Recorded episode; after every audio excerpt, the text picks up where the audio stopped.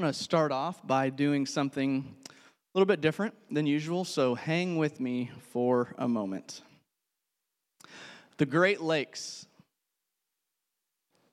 the Grand Canyon, Niagara Falls, the Pacific Ocean, the Rocky Mountains, Sequoia National Park, the Atlantic Ocean, the Caribbean Sea. How many of you have been fortunate to visit at least one of those places in your lifetime? The vast majority of us. If you are like me, my heart starts to beat a little bit faster when I think about time that I've spent in those places. Every time I go to the ocean, I'm blown away as I stand there and gaze at water that extends far beyond what my eyes can see. Any beach lovers out there? Four bowl Every time I go to, I've been to Niagara Falls a few times, the roaring sound of 3,000 tons of water per second crashing over is overwhelming. If you've been there, you know what I'm talking about. It's breathtaking. And the places that I listed, these are just some of the beautiful, more extreme, popular places on our continent only. I left out all the beautiful scenery in Europe, South America, Africa, Australia, I left out the places, just small things in our daily lives the beauty of a sunrise, a sunset, flowers, trees, the list goes on. All of these are glimpses of God's glory and of what awaits us in the life to come. Our hearts yearn for beauty and they yearn for wonder, and these places and things allow us to experience those. And all of them are a simple taste of eternity. In the past several weeks, if you've been joining us, we have been diving into this topic of eternity through our series, All Things New. Um, we've looked at how our present reality will never be what our hearts long for, because this is not the home that we were created for. We talked about how many of us lack vision for what awaits us in eternity. Um, we've hit a little bit on the biblical teaching that God is going to one day restore this planet physically and that we will reside here on what Scripture calls a new earth that we can hope and long for. And I'm going to tell you guys right now to get ready, okay? Because we're going to talk about some things that I would guess you've probably never heard mentioned in a sermon or discussed in any type of church setting. So we're going to go ahead and dive in. So if you got a Bible out or your Bible app, open with me to Mark 10. If you're using a Pew Bible, I think it's page 920.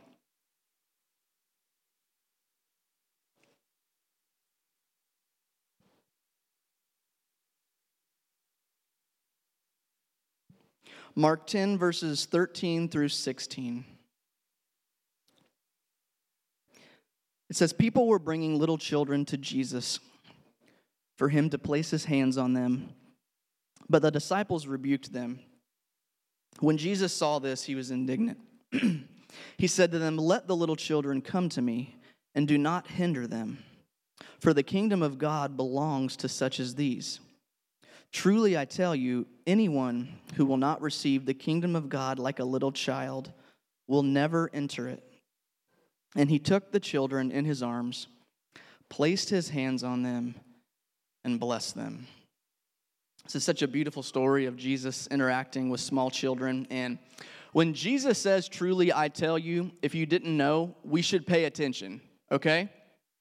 Truly, I tell you, anyone who will not receive the kingdom of God like a little child will never enter it. And this might not come as much of a surprise to you but the older we get, if you didn't know, the more that we tend to lose our sense of wonder. Okay? The older we get, the more we tend to lose our sense of wonder. Think about the ability of toddlers and young children to wonder. They live in a constant state of being fascinated with beauty, curiosity, and imagination. Our oldest child, her name is McKenna, she's three years old. She is really into her clothes right now okay so it's not uncommon this actually happened this morning at 5.30 um, she gets up at about 5.45 and i go in the room half asleep And one of the first things she always says is, Daddy, Daddy, I want to wear that dress. I'm like, okay. So I put that dress on, and she goes, Oh, I love it. It's so pretty. Daddy, I am so pretty. Thank you, Daddy. When's the last time you opened your closet, looked at a shirt, and said, Man, that's amazing? It's probably been a while, huh? It's probably been a minute since that was your reaction to one of your outfits. My daughters love fairy tales. They love fairy tales. They get lost in the stories of Elsa and Anna and Frozen. In Rapunzel Entangled, Moana, Arlo the Good Dinosaur, you name it, they're probably into it. Somewhere along the way, as we age, we lose our sense of wonder, most of us. Maybe the pain we've experienced in life makes us cynical or apathetic. Perhaps we take ourselves way too seriously. We feel that we don't have time for childish nonsense. Maybe our pursuit of wealth leaves us with no time to wonder, to dream, to imagine. Whatever the reason, a major part of having a childlike heart means to be filled with wonder, to be blown away by beauty and goodness. It means to delight in the stories, in the music, in the delicious foods that God has gifted us with as His creatures. It means to be in awe of God's creation and to be swept away by his beautiful story of extravagant grace. In his book, All Things New, that we've quoted from some, um, John Eldredge actually talks about fairy tales and um, how fairy tales actually help us understand a little bit what the new earth will be like when compared to the present earth that we live in. It's kind of awkward to do this. Here's what he said Narnia, Middle Earth, Pandora, Tatooine. They are all new worlds and yet not entirely new. There are trees and streams, deserts and animals like enough to our own world to be familiar, yet different enough to be enchanting. And that word enchanting means to fill someone with great delight. G.K. Chesterton believed that this was the secret to romance the blend of the familiar and the new, to be at once astonished at the world and yet at home in it. He felt the reason every age still reads fairy tales is actually not to escape our world, but to re enchant it. These tales say that apples were golden only to refresh the forgotten moment when we found that they were green. They make rivers run with wine only to make us remember for one wild moment that they run with water or run with the water of life. A few weeks ago, Bob asked you guys um, if this concept of heaven coming to earth and us living here physically on a renewed earth, he asked if that was a new concept to some of you. Two people raised their hand. I'm here to call you out and say you guys are liars, okay? I've been to church my whole life. I have attended thousands of church services. I went to a Christian school for 12 years. I earned a master's degree in theology. Never, ever did anybody in any of those settings say anything to me about a new earth. Ever. It was never discussed, never talked about. I was told that heaven was a place that I would go to far beyond the clouds. And that's where I would spend eternity. And it sounded okay, right? No pain. I was, I was on board with that. And there's parts of it that were true, it's just not the complete story. When we die, yes, we will go to heaven, but we must think of it as a layover. Okay? Think of it as a flight layover, if you will. The ultimate promise that God has given us where we'll spend eternity is actually here on this planet, as described in Revelation 21. It says that God will make his dwelling place with us here on earth, but it will be a new earth, a new world. It will be completely made new in all its beauty and majesty. It will be the Garden of Eden fully restored. And we will get to live in it and delight in it forever. It is what all of our hearts long for.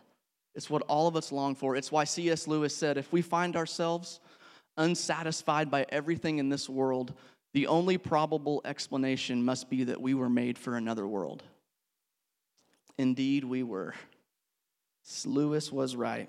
The new earth is that other world.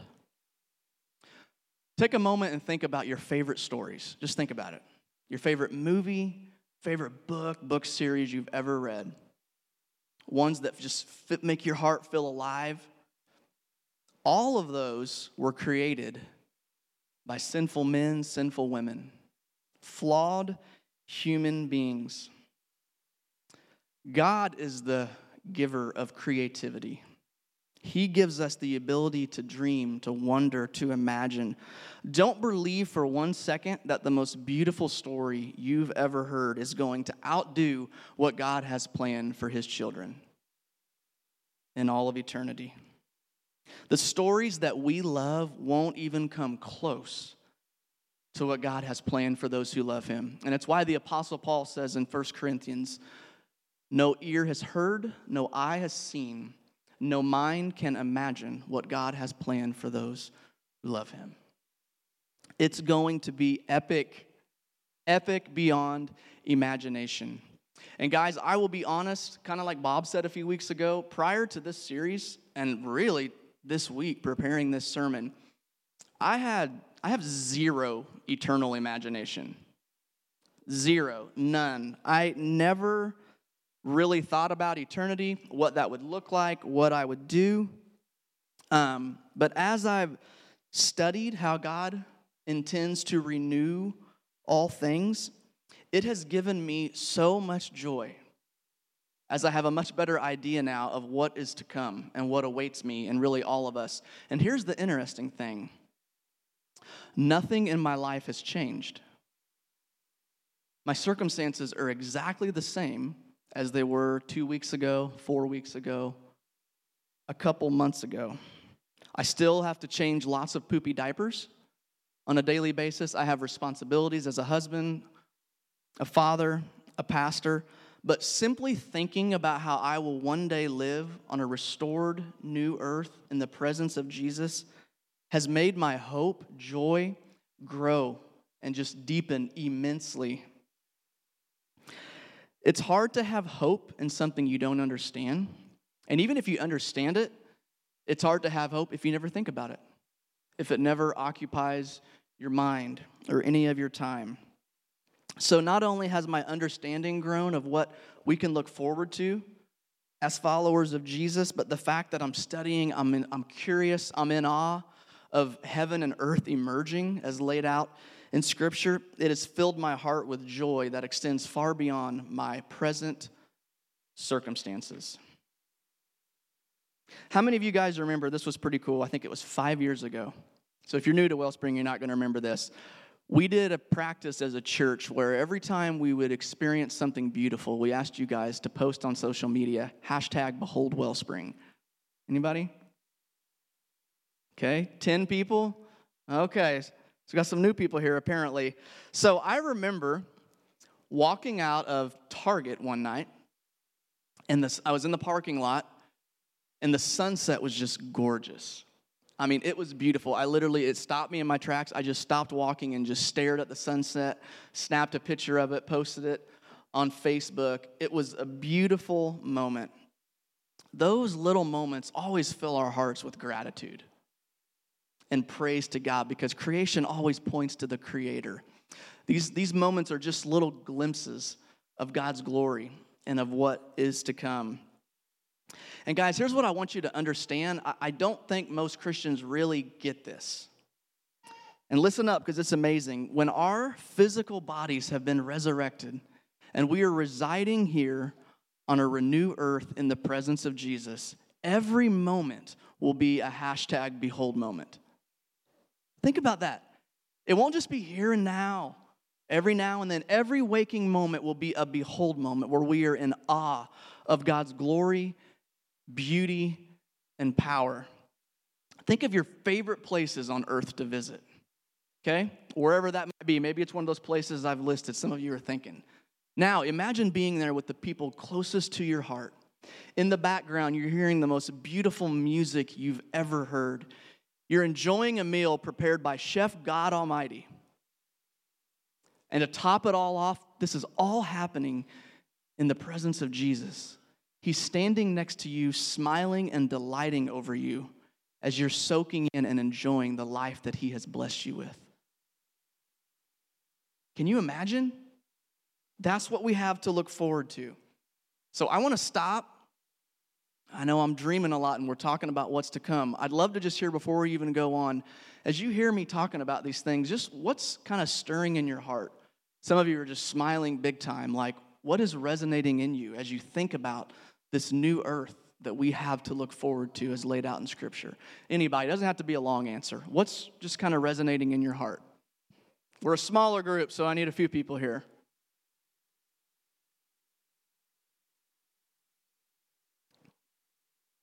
Anybody? Oh, Stacy, yes.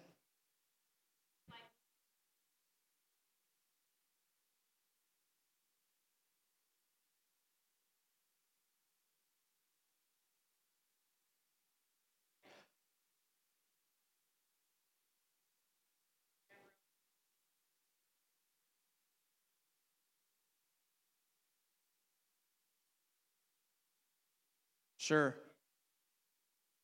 Yeah, she's saying it's almost kind of inconceivable when she has those behold moments because, you know, in five or 10 minutes, they're often taken away. It's hard to imagine what that'll be like every moment. Yeah.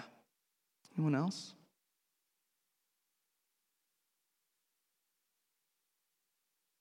Oh, Rob, way back there.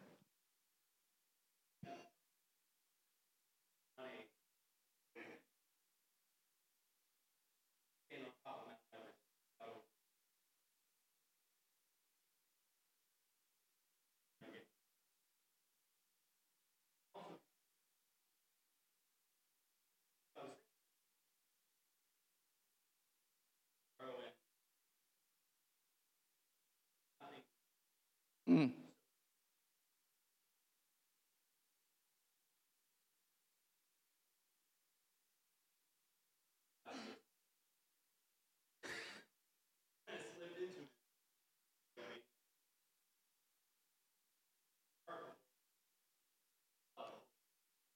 Sure, yeah, he's saying maybe there's a little bit of rewiring to go on in his mind rather than viewing this as a eternal vacation, which a lot of us, kind of Bob said, is we've viewed it as like floating on clouds or playing harps. I mean, that's really the message I was taught my whole life growing up in the church, unfortunately. Eternity was really watered down and didn't spark much life in me whatsoever. I was listening to a sermon by uh, Tim Keller this past week, and he was talking about eternity. And he was talking about just how this concept, this belief of the new earth, has given Christians hope for centuries, especially Christians that have just endured unimaginable suffering. And he went on and talked about how um, in Europe, many of the Christians of the early church, how some of them were just violently torn apart and eaten by lions for entertainment for people in the Roman Colosseum, if you didn't know that. And he, he, he talked about, he said, the only possible way that they could willingly endure such horrible things was having hope in what was to come. I mean, there's no other explanation of why you would go through something like that.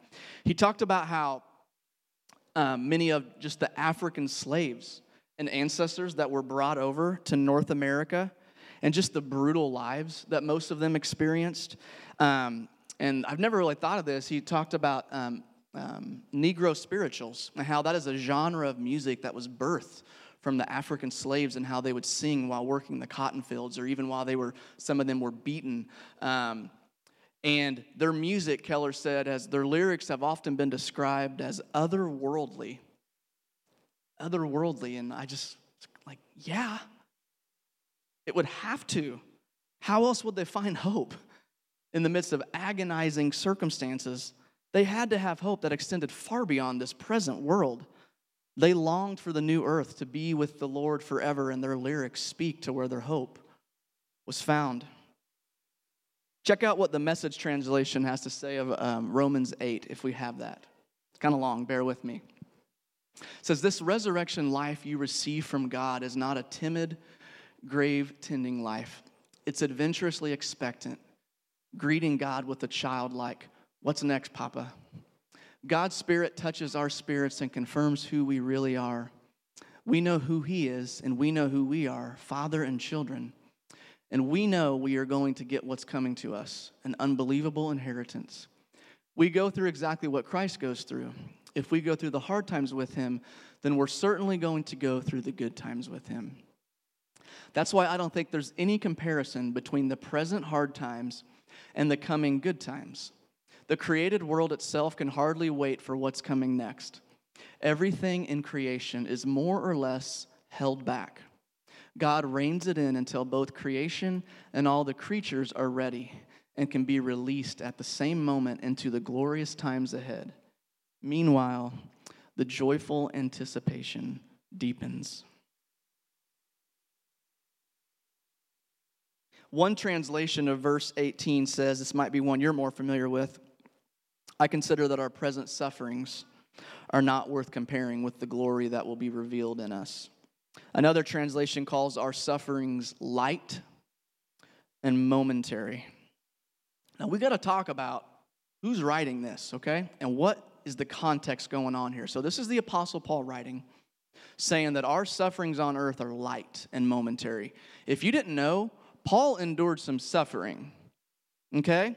We know he was Let's see here. We got all kinds of stuff. He was thrown in prison multiple times, beaten with rods and whips multiple times, pelted with stones, shipwrecked. We know he spent an open day and an open night in the sea. I don't know if he just treaded water. I don't know how that worked out. That probably was not fun. We know one story where he was stoned so bad that they drug his body out of the city and left him for dead because they literally thought he was dead. And that's a short list of some of the things he went through, his hardships. So for Paul to call that light, okay, and momentary and compared to what's to come, we got something good ahead of us, people, okay? We have something beautiful and incredible on the other side of this life as we know it. I got another slide I want to show you guys. This is by um, a well known Christian author, Randy Alcorn. He said, Here's a question how long will it take living with God on the new earth before you say, at last, all that suffering was worth it? Five seconds? Five minutes? Five years? Maybe you're a pessimist and you think it would take 500 years before it would be worth it. Well, fine, Eeyore. After 500 years, you'll have an eternity of unending, God centered happiness in front of you, paid for by the shed blood of God. Can you think of anything better. An eternity of unending, God centered happiness. It makes all the sense in the world why Satan, the great liar and deceiver, would try to downplay what God has planned for us beyond this life. Think about it. If he can trick us into believing, which he has, many of us, that heaven is nothing more than floating on clouds then he knows we will get sucked into the lie that this life is all we have to be adventurous and to live it up. So he knows we'll chase money, status, comfort, and we'll waste this life. What we believe about eternal life profoundly impacts the way that we live this life. That's why it's critical we understand what heaven on earth, the new earth, will be like. Pastor John MacArthur said, Heaven is a realm of unsurpassed joy, unfading glory, undiminished bliss, unlimited delights, and unending pleasures. I'll take that all, all day, every day, right? Yes, Lord. Amen. I want to read just one more quote here from this book. This is um, Eldredge just kind of dreaming you know, none of us know exactly what it's going to be like, just kind of dreaming of what the new earth will be like. He says, What will waterfalls be like in the new earth? What of giant sequoias or tender, wildflowers? What will rain be like? And think of your special places. Imagine what it will be like to see them in their glory. How sweet it will be to revisit treasured nooks um, and vistas, gardens, and swimming holes again and see them as they truly are unveiled, everything God meant them to be. Part of what makes the wonder so precious is that while it is a new world, it is our world, the world dearest to our hearts. Romance at its best. Is talking about this making your heart beat just a little faster? Filling you with joy and some longing? I sure hope so. Because it's what we have to look forward to. It's the life God intended in the Garden of Eden, and it's what is waiting for us one day. And something that came up in my sermon preparation this week was the topic of heaven and animals. And just the question will there be animals on the new earth? And that question is often dismissed. I've done it myself as theologically childish. Thankfully, the Creator God disagrees strongly. May we not forget heaven is coming here. We will reside on this planet, but it will be renewed and perfect. And Eldredge said, How could a creative God renew his precious earth and not fill it with a renewed animal kingdom? That would be like a school without children, a village without people. Revelation 19 says that Jesus and his armies of heaven are going to ride to earth on horses. Jesus and the armies of heaven are coming to earth riding white horses. Isaiah 11, if you don't believe me, look it up. It says that the new earth will have lambs, wolves, lions, leopards, cows, bears, cubs, and snakes. And that's not an exhaustive list, okay? Scripture actually says on the new earth, get this, it says that the infant will play near the cobra's den the young child will put its hand in the viper's nest, and they will neither harm nor destroy. That's in the Bible. I'm not making this up. Can you imagine? No snake bites, like crazy. We can't even fathom what is to come. It's beyond imaginable. No pain, no suffering. Incredible. And you guys want to know what I was thinking about as I was writing this sermon? Are there going to be dinosaurs in heaven? And I'm serious. I'm serious. I freaking love dinosaurs. I really do. I'm so fascinated with them. I think it would be an out of this world experience to see them face to face. So I did a little digging. Took five seconds. There's actually a fair amount of content on this. Randy Alcorn said, Dinosaurs were part of God's original creation, and we should fully expect that extinct animals will be brought back to life on a renewed earth. Holy cow. Even if you disagree with it, just imagine standing in front of a T Rex. Imagine walking in a field and a pterodactyl comes soaring over you. Can you imagine? Praise God that animals will be part of the new earth and that we will be partners together, basking in the glory and worshiping our creative powerful Heavenly Father. The Grand Canyon, Elsa, Moana, Narnia, cobras, pterodactyls. I told y'all you're going to hear some crazy stuff today. This sermon was a trip to write, it was a blast. It's overwhelming, but it's the good kind of overwhelming, right? The kind that makes you feel alive, fully alive. And something that I want to be clear on, guys, is is that we cannot ignore the fact that this life is difficult, okay? I'm not trying to downplay that at all. Nobody with a brain would argue that. We've all experienced hurt and heartache. I don't think Paul, every time he was being beat, I don't think he was thinking about eternity every waking second. Sure, some, but he, he was living in his suffering. He was present in the pain. But the key is we must have one eye here and one eye on eternity. And I've lived 99.9% of my life with both eyes here, never thinking about what God had planned for me, therefore diminishing my joy and diminishing my hope of what I could look forward to. Suffering is part of our current reality. There's no denying that. But we must filter everything that we go through with the belief of what's to come, which is an eternity in the presence of God compared to our short suffering on this earth. We are called to bring God's kingdom here. That's a concept most of you know. You've heard that many times. And so I want to ask a question, kind of as we come to a close today. I want your thoughts on that. What does it look like to bring God's kingdom here?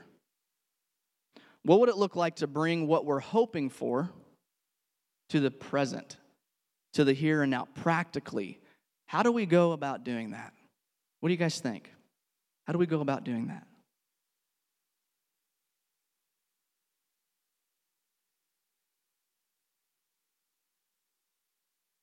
Am I talking? Anybody? Phil, thank you.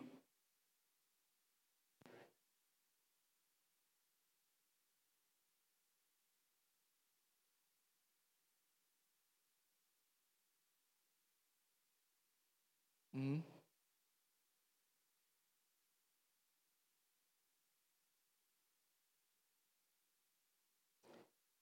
Sure. Yeah, he said, kind of, especially in light of everything going on right now, the simple fact of treating humanity and creation with dignity and respect. Yeah, that's bringing a glimpse of the kingdom here. Yeah, what else?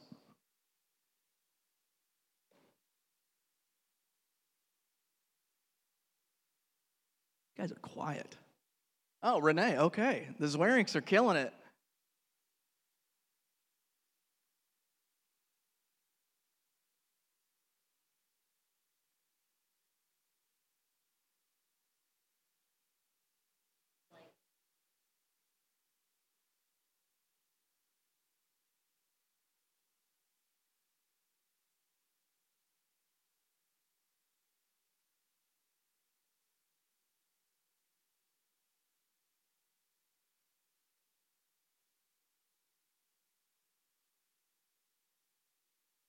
Yeah, yeah, she's saying to really kind of soak in the moments, those behold moments that we encounter every day. They're every day, okay? You don't have to be in the mountains to encounter God. You don't have to be in the sea to encounter God, but to soak it in and view it as a gift and to kind of, what you're kind of saying is live in a state of awareness. God, make my radar, turn my radar on for just seeing how you're moving in the small moments, in that conversation, in that person's life, and the beauty of that flower, and that sunrise, sunset, whatever it might be. Good. Guys, more than anything, I hope today just helped create a sense of longing in your heart for what you have to look forward to. I hope for some of you, I'm in this mix that today might be kind of the start of a journey of curiosity, of reading, um, of what God has planned for us as his followers. Nothing you're going through right now, no heartache, no suffering, none of it can compare to what God has in store for those who love him. Christ is our hope now and forever. And may we learn to grasp the hope of what is to come and of what awaits us in God's eternal kingdom as that will one day be right here on this present earth called the new earth. I'm going to end by uh, reading a quote and then we'll wrap up. The best we enjoy here, great food, relationships, worship, and culture, is a mere foretaste of what awaits us on the new earth, where we'll be without sin and death and curse. In that world, we will always see that God Himself is the fountainhead of joy. The blood bought promise of the gospel is this we will live happily ever after with God, the source of all happiness. Amen. Let's pray together. God, you are so good. This, this stuff just seems too good to be true. Um, and thankfully, it is true. You've laid it out in Scripture. God, I pray that you would forgive us for having so, so often both of our eyes immersed in the here and now, never thinking, never believing, dreaming what you have planned for us for eternity. God, help us to filter our present pain and suffering with what's to come, with the hope you've given us laid out in Isaiah 11, Revelation 19, Revelation 21. God, help us to study to become curious for what you have planned for us. This, this conversation has filled my heart with joy. It's really just kind of it's changed my attitude and perspective in life. I'm so much more joyful now because I know this this is not all there is. This is not all there is at all. There's so much, so much better, so much greater in store for me and for all of us who love you. God, help us to live in that every day. God, help us to live in a state of awareness. God, where we're just looking for you in the small, everyday moments of our life that we just think are nothing or non essential. Help us to see you in small conversation on our drives to work, on the jog that we take, as we take a hike, whatever it might be. God, help us to see those little glimpses, God. And help, help those behold moments to just fill our hearts with worship towards you, God, as they're all just tastes of eternity and just um, signs of what's to come that we have looked forward to and to long to, um, to long for. So, God, we thank you for this time. Um, I pray that you just be with us as we go our own way um, here in a few minutes. In Jesus' name, amen.